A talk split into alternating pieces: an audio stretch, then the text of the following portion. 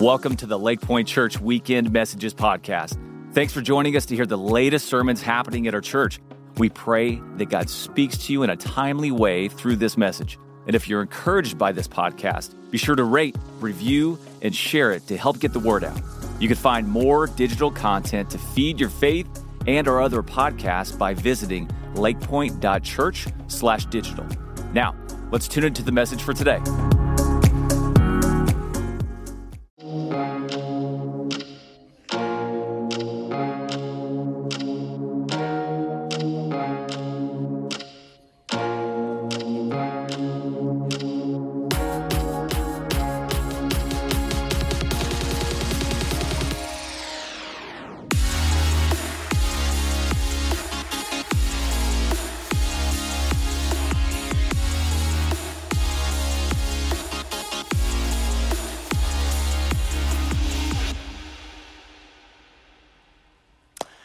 Well, hey, Lake Point family, um, I have the honor today of introducing to you a, uh, a very special uh, guest speaker that's bringing the word to us today.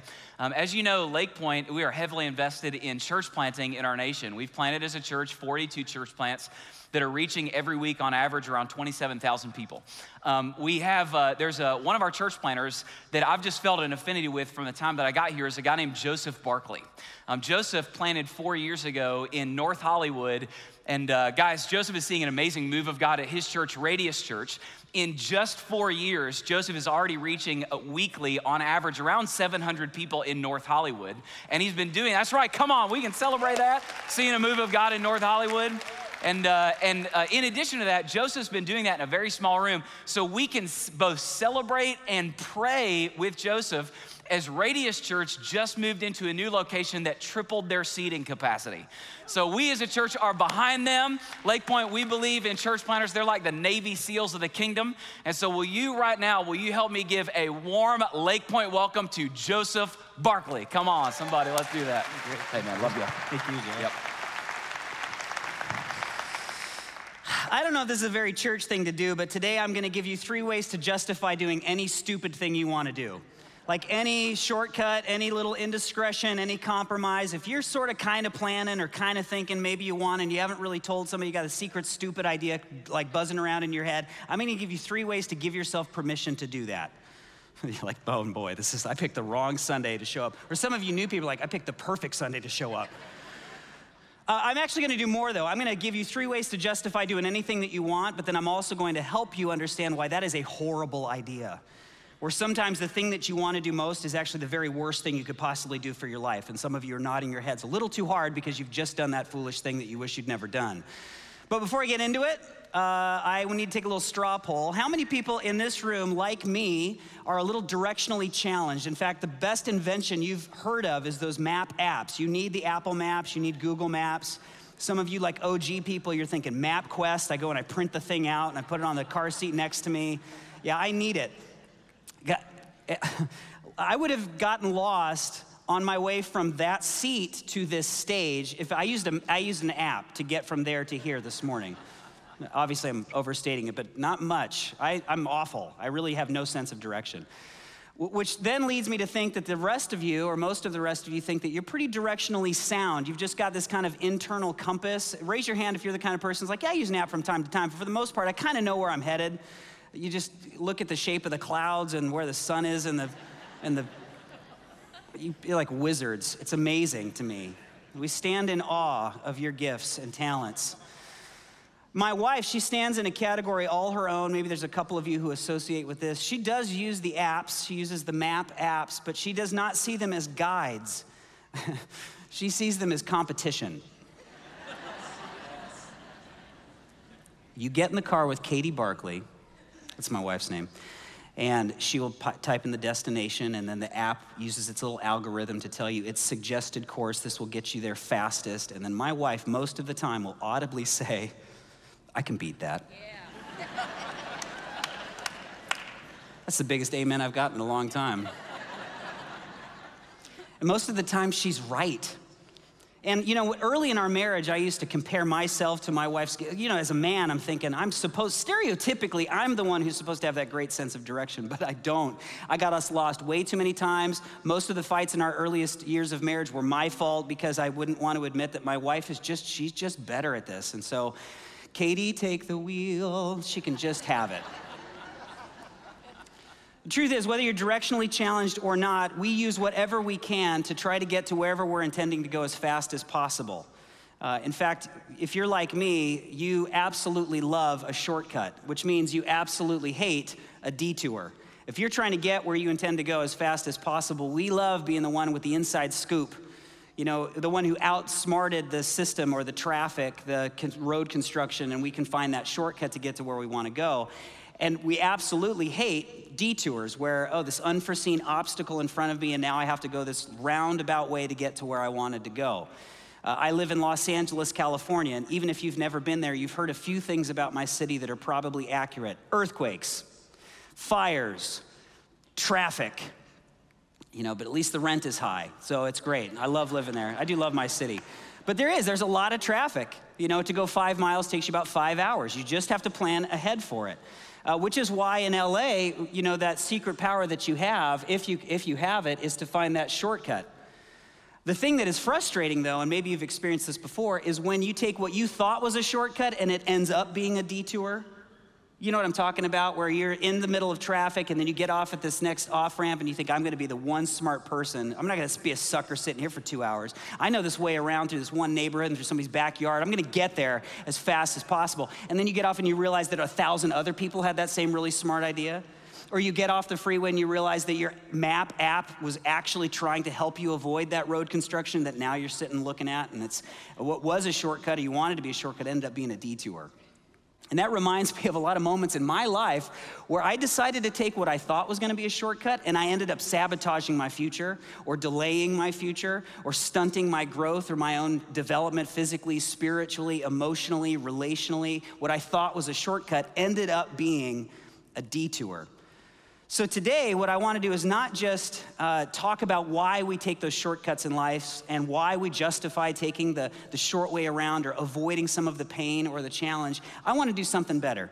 I actually want to give us what it takes to persevere when everything in us wants to go around what hurts. Everything in us wants to go around what is calling on the depths of our character. Everything in us wants to go around the challenges of life. I want to help us persevere when we are so tempted to take those detours that are disguising themselves as shortcuts. I hope that's going to be helpful for us. I don't know if you think about this much, but Jesus actually had a chance to take a shortcut all the time. And yet he always seemed to take the direct route. It's like he always knew where he was headed. He always knew what he was about. He always knew what he was trying to accomplish. And he was refusing, moment by moment, to take the easy way out to, to take the shortcut, to, to avoid the challenge. He always took the direct path there, but it's not like he didn't have a chance to take a shortcut. I, I want to take us to one of those moments where Jesus was, in fact, given a shot to take a few shortcuts, and nobody would have blamed him for doing it. And yet he still decided to go directly through the challenge. When he hit that fork in the road and there was the right way and the wrong way, his perseverance and his resolve helped him choose the right thing. He was at that fork in the road where he could have chosen the wise thing or the foolish thing. And he had something in him that helped him choose the wise thing, even when it was so, so very difficult. And I hope that's gonna be helpful for us. This was right after Jesus' baptism. My favorite thing I get to do in my job is baptize people. I absolutely love it. It's always a powerful moment. Maybe you've been baptized. As we witness baptisms. It's an incredible moment every single time. There's always an amazing story, there's always a miracle behind a baptism. And that moment when the person comes up out of the water is similar to what Jesus probably experienced after his cousin John baptizes him. Jesus comes up out of the water. So, like to that point, everything in Jesus' baptism looks like what he's commanded us to do as followers of Jesus to be baptized. But what happened right after Jesus was baptized is something I have never experienced in a baptism. If, if you're deciding whether or not you're going to be baptized, and, and maybe that's an experience that you're going to have, I just want you to know that what happened next after Jesus' baptism, don't expect that for yourself. Because when Jesus came up out of the water, a voice from heaven decided to talk. Now, that's not happened to me. Has it happened to anybody in the room? Okay, because if it does, we have to talk between services so I can use you as an illustration in the next service. But I, have never had that moment. But Jesus comes out of the water, this voice from heaven speaks to Jesus. And this is what the voice from heaven says. Matthew recording this in his biography of Jesus. The voice from heaven says, This is my son whom I love. With him I am well pleased. Now, just to encourage you, if there was a voice from heaven speaking to you right now, I wouldn't be surprised if this is some of what it would say. You are my child. Whatever you've done, whatever you're capable of, whatever failures you have, whatever challenges you're facing, you're the one I love. With you, right now, as it stands, I am well pleased. I already love you to death. Jesus proved it. You are my child. I love you. I'm well pleased. Right after this very powerful, unforgettable moment, I'm sure, something interesting happens. Uh, right after this, Matthew records, then Jesus, and in the original language, this word means kind of like immediately, the very next beat. Then Jesus was led by the Spirit into the wilderness to be tempted by the devil. Right after this, after fasting, or during this moment, after fasting for 40 days and 40 nights, Matthew, Captain Obvious, says he was hungry. Thank you, Matthew. I think we could have inferred that about a man who has not eaten for 40 days and for 40 nights. I would be hungry after not eating for 40 minutes and 40 seconds. He was hungry. Now, when you think about the devil, I'm sure certain images come to mind. You're wondering, what did Jesus encounter? If you believe that this actually happened, I do believe it happened. Jesus encountered the devil. Uh, and instead of, if I was the devil, which I'm not, just for the record, but if I was the devil, I would not appear to, to tempt someone, I would not show up as like this cartoonish red demon with a pointy tail and a pitchfork. I don't think that would work. I think you would laugh. You would see the devil a mile away, you would run the opposite direction. I wouldn't show up like that. If I was the devil, which again, I'm not, but if I was the devil and I was showing up to tempt a guy who hasn't eaten for 40 days and 40, for 40 nights, I would show up like a Chick fil A server. Y'all, don't let this smile fool you. This is the devil. I would show up like a Chick fil A server, and in that bag would be Chick fil A breakfast, those little biscuit things. I might leave stage right now and go eat. Although you can't, though, right? I, I would show up as a Chick fil A server on a Sunday. Preach. And I would have Chick fil A breakfast, and, but I would also have those waffle fries that were plucked off of a tree in heaven. Oh my goodness. Oh, Chick fil A. You wanna eat? So I don't know what the devil looked like, but this isn't actually the most remarkable part of this moment for me. Is not that Jesus didn't eat for 40 days or that he encountered the devil. The most remarkable part that stands out to me when I was looking at this passage this week was that it was God who led Jesus to this moment of temptation. Now, a lot of times when I face temptation, here's I make up a, a few assumptions in my head. One is, what an idiot! Why did I put myself in this predicament? Uh, and sometimes that's the case. Sometimes our heaviest temptations are because we've made a series of foolish choices, and now we're in a scenario that seems difficult to get out of. We're more tempted than we would have been if we had maybe made some different choices relationally or financially. Uh, but then there are sometimes when I'm facing temptation, and what I imagine about God is God then, at that moment when I hit that fork in the road between the right and the wrong, between the wise and the foolish, God runs off somewhere in the distance, grabs a clipboard and a stopwatch, and he's like, I wonder what this guy's gonna do next. I hope he makes the right call. I hope he doesn't take what looks like a shortcut, but it's actually going to be a detour. I hope he makes the right decision. But what I've come to realize, and I hope this encourages us, is when we face those temptations in life, it is not a chance, listen to me, it is not a chance for God to decide or to determine how smart you are. Instead, it is an opportunity for us to discover how close God really is. Well, let's look at the temptations that the devil tried to lay on Jesus. The first one here we see in the next sentence, Matthew chapter 4, verse 3. The tempter came to him, came to Jesus, and said, If you are the Son of God, this should be easy. Tell these stones to become bread. Nobody would blame you. You're super, super hungry. Go ahead and eat. Nothing wrong with that. But Jesus answered, It is written, Man shall not live on bread alone, but on every word that comes from the mouth of God. Why would Jesus say this? Why would it have been wrong for him to eat bread? Not morally wrong, for sure. He could have eaten bread. If you look at the life of Jesus, you read through these biographies, you get the sense that this was someone who was always doing things on purpose. Every word seemed to be on purpose, every move seemed to communicate something to us. And I think Jesus seized this opportunity, the thing that the enemy intended for harm, Jesus seized it to illustrate something for us for all of time. And it is this that you could have all the bread you want in the world and still be totally dead. Or maybe a way that's easier for us to understand is you could actually acquire everything you've ever wanted in life and still never address what you most deeply need. So he decided to seize this opportunity. And rather than just take the easy way out, he thought, you know, I'm gonna, I'm gonna let the world know that there's more to life than just filling your bellies and filling your wallets and filling your resume. All right? Temptation number one. Temptation number two, then the devil took him to the holy city. Let's try this, round two holy city had him stand, had Jesus stand on the highest point of the temple. If you are the Son of God, if you really are what everybody's talking about, he said, Throw yourself down, for it is written, He will command His angels concerning you. And what you should know is there were a lot of people at, at, the time of Jesus claiming to be messiahs. So a lot of people actually would have been asking Jesus, like, How do we know you're the real deal? All right? So this question came from a, maybe from a conversation Jesus had had before. It sounded like a conversation he had before. Temptation number two prove yourself. Jesus, oh, and they will, I'm sorry, and they will lift you up in their hands, these angels, so that you will not strike your foot against a stone. Jesus replied, He answered him, It is also written, Do not put the Lord your God to the test. All right, so that one didn't work. So the devil tries round three, maybe third time's the charm. Again, the devil took him to a very high mountain and showed him all the kingdoms of the world and their splendor. Here's a globe in front of you, Jesus.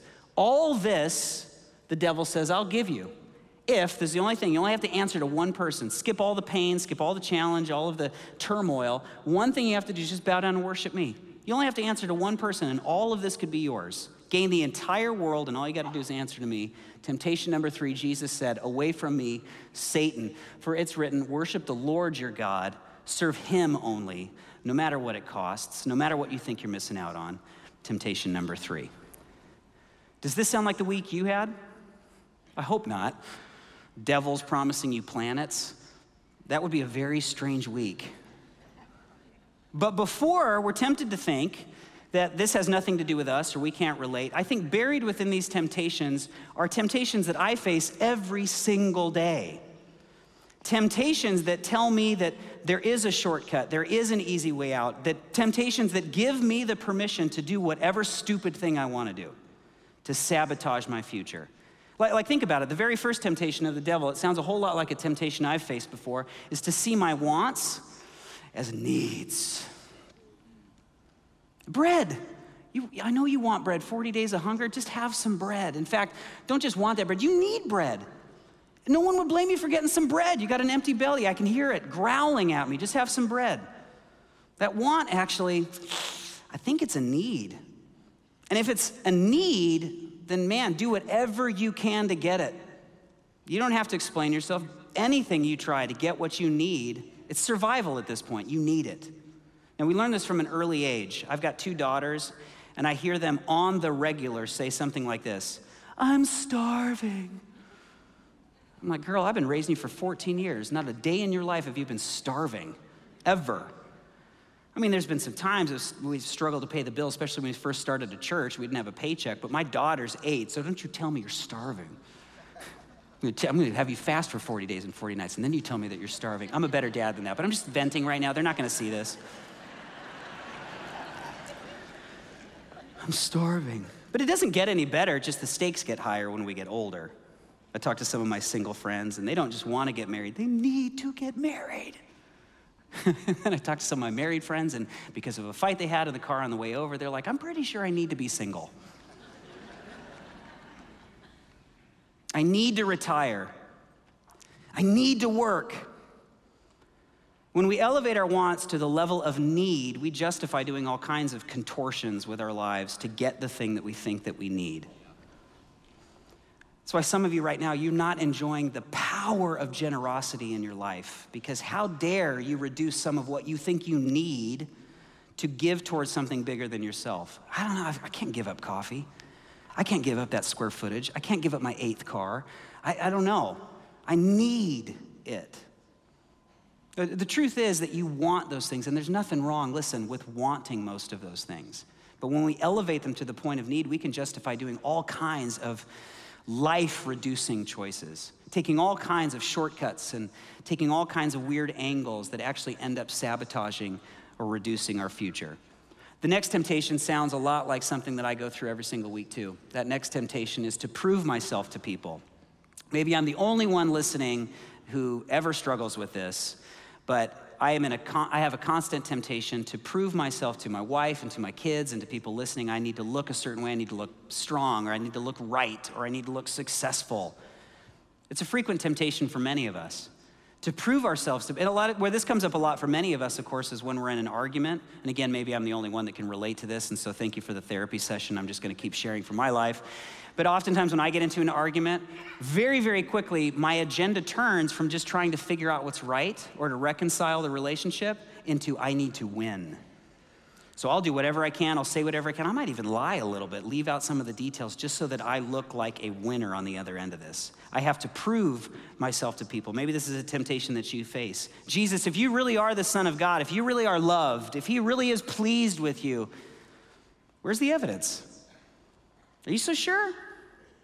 Really? Do you have purpose for your life?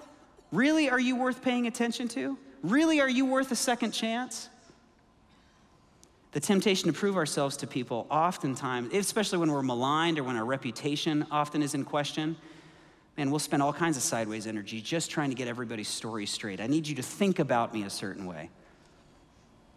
And the truth is that your character, the choices that you make moving forward, are the, are the strongest testimony you have to who you really are.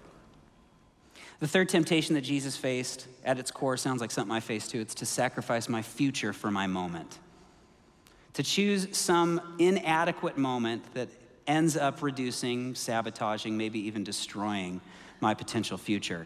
It's the most heartbreaking thing I see in the lives of people that I get to serve is where they will choose maybe a moment of ease or a moment of pleasure or a moment of comfort at risk of never achieving or never experiencing the future that really God has in mind for them, the incredible vision of an abundant life that God has for them.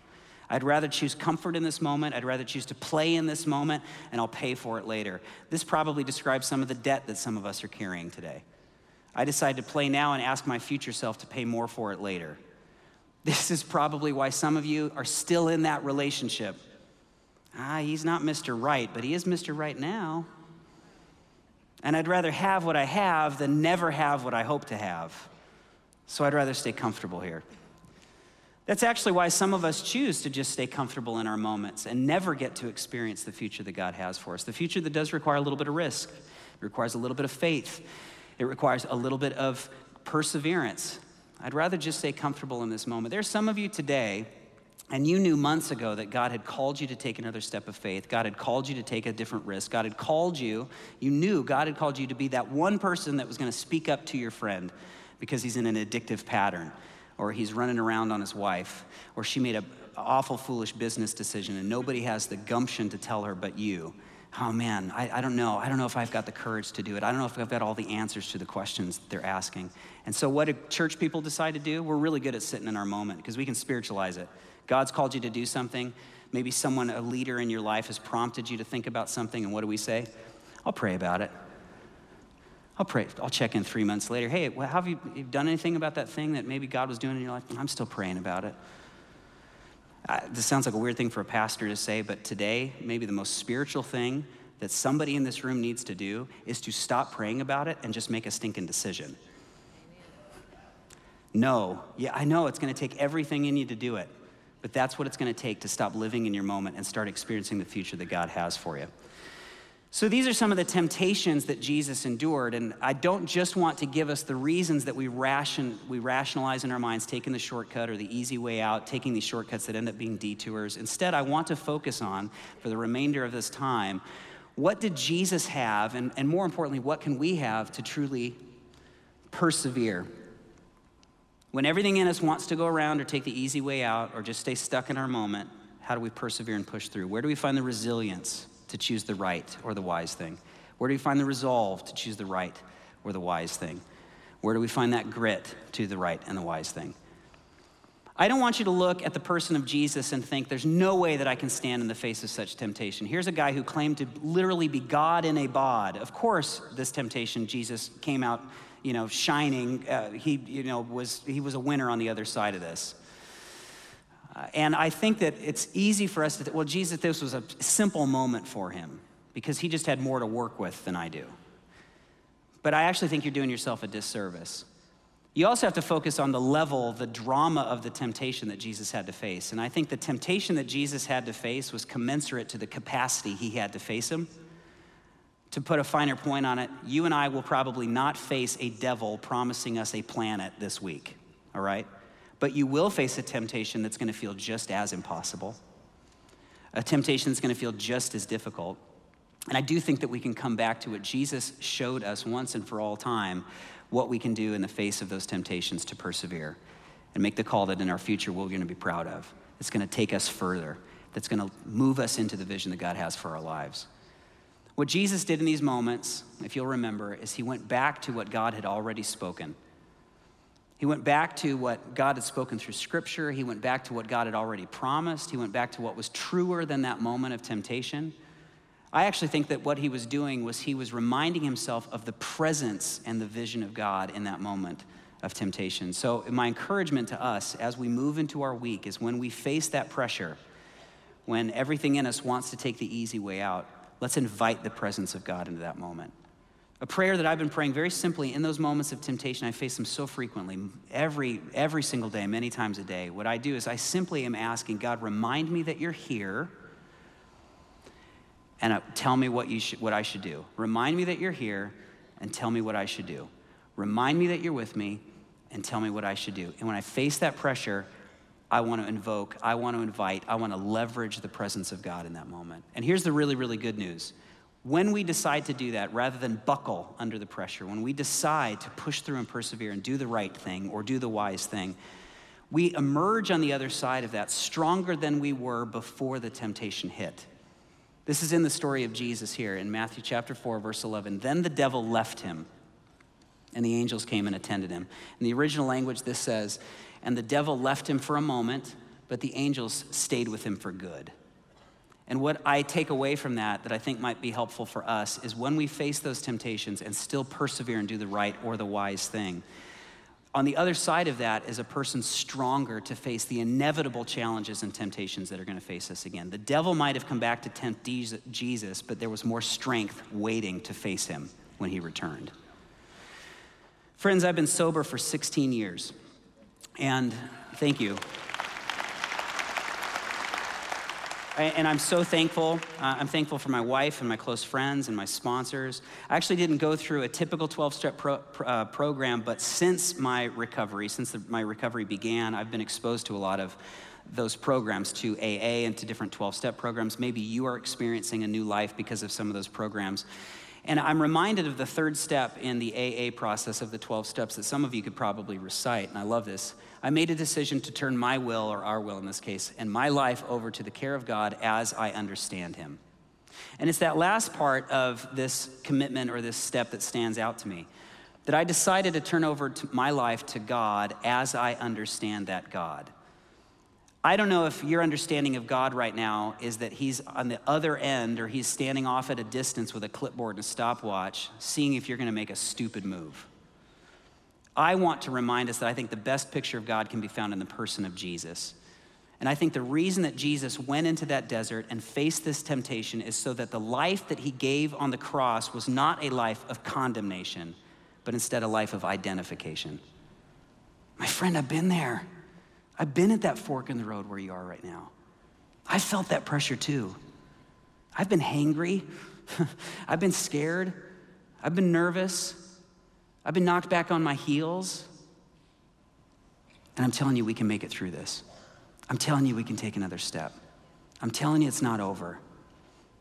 I think Jesus faced the temptation. He faced this pressure so that the life that he gave on the cross was not one of condemnation. I hope you don't make a stupid move, but instead a life of identification. I'm with you. I get it. We can do this. Temptation is so powerful, but we should not see it as something to be avoided or a sign that you're failing at life because you're facing some temptations. In fact, I've come to learn that temptation, every single temptation, is actually an opportunity for transformation. Every single temptation you face can create transformation in your life you don't come out the other end neutral. Either you've done something and now you're on a little bit of a detour, or maybe you've, you've, got, you've lost step a little bit, or as you face that temptation, choose the right or the wise thing. When everything in you wants to go the opposite direction, you emerge stronger on the other end. There is nothing wrong with you if you're facing challenges and temptations in your life. It's just that God is preparing you for a future that will require greater strength. And this is how He's building it in you. All right? And just a heads up, the testing and the temptations are always hardest right before a breakthrough. Some of you, I get some more nodding heads right here. The testing and the temptations are always most difficult right before a breakthrough. Right after this desert experience, Jesus goes on to begin reaching thousands of people. Right after this desert experience. So, when I'm tempted to worship my want more than the God who provides all of my needs, when I'm tempted to contort myself out of shape to prove myself to somebody, or, or, when I'm tempted to ignore my future so I can enjoy a destructive or inadequate moment, I can remember in that time that God is preparing me, preparing strength within me, preparing a, a dependence on His presence within me that the future is going to require of me. There's a breakthrough coming, and God does not promise to give us easy lives. Instead, He refuses to give us a life that renders him unnecessary. So, these temptations and challenges that God is bringing into your life as you're standing at those forks in the road between the right and the wrong, the wise and the foolish, remember that God is not standing off at the distance, but God has joined you in that detour. And the choices that you make now, I want you to remember what future hangs in the balance, something or someone that hangs in the balance. Now, the road to the cross, if we're going to follow Jesus there, is not just a road to it, but through it. You know, there was a little while after this that Jesus was on a cross and they beat him beyond all recognition and they threw a purple robe on his shoulders and they wedged a crown of thorns on his head. And then somebody yelled out, Hail, King of the Jews! And I wonder if in his mind he goes back to this moment on this hillside where he was promised a deal to bypass all of this pain and still get a title like that or when he was hanging on the cross and almost everybody had abandoned him, and somebody yells out, If you're so special, call some angels down to help you. I wonder if Jesus thought, ah, I've heard this before. In some of his last words, when Jesus cries out on the cross, I'm thirsty. I'm so thirsty. I wonder if he thought, I've been here before. But I won't give into this moment. Jesus didn't give into that moment because it would have meant missing out on his future. Because of the joy set before him, Jesus endured the cross. And you know what that joy was? You. Because there was the promise of a relationship, a forever relationship with you, Jesus endured the cross. He did not come to gain the world, He came to save it. This life might be hell. And it might feel like it sometimes. It might feel like every temptation is a devil staring you down. But even though this life is hell, Jesus died, so this can be the only one you have to go through. Trust Him today, even in the deepest, darkest, most challenging moments of life. Let me pray for you. Jesus, thank you that you not only give us an example to follow, but you give us the power necessary to follow that example. We don't have the capacity to face these challenges and temptations in life without you.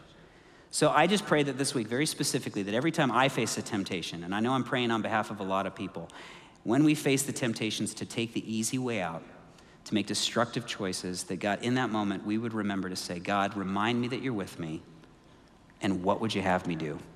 Remind me that you're with me, what would you have me do? Trusting that if we can persevere through those times of challenge and trial, we're going to emerge stronger and more free on the other end. Thank you, Jesus, for making it possible. In your name, amen. Amen. Thanks for listening today. For more biblical teaching and worship, join us for our church online live weekend services on Saturdays at 5 p.m. and Sundays at 9:30 and 11 a.m. Central Standard Time. For more information about all the digital ministries of Lakepointe, visit lakepointe.church/digital.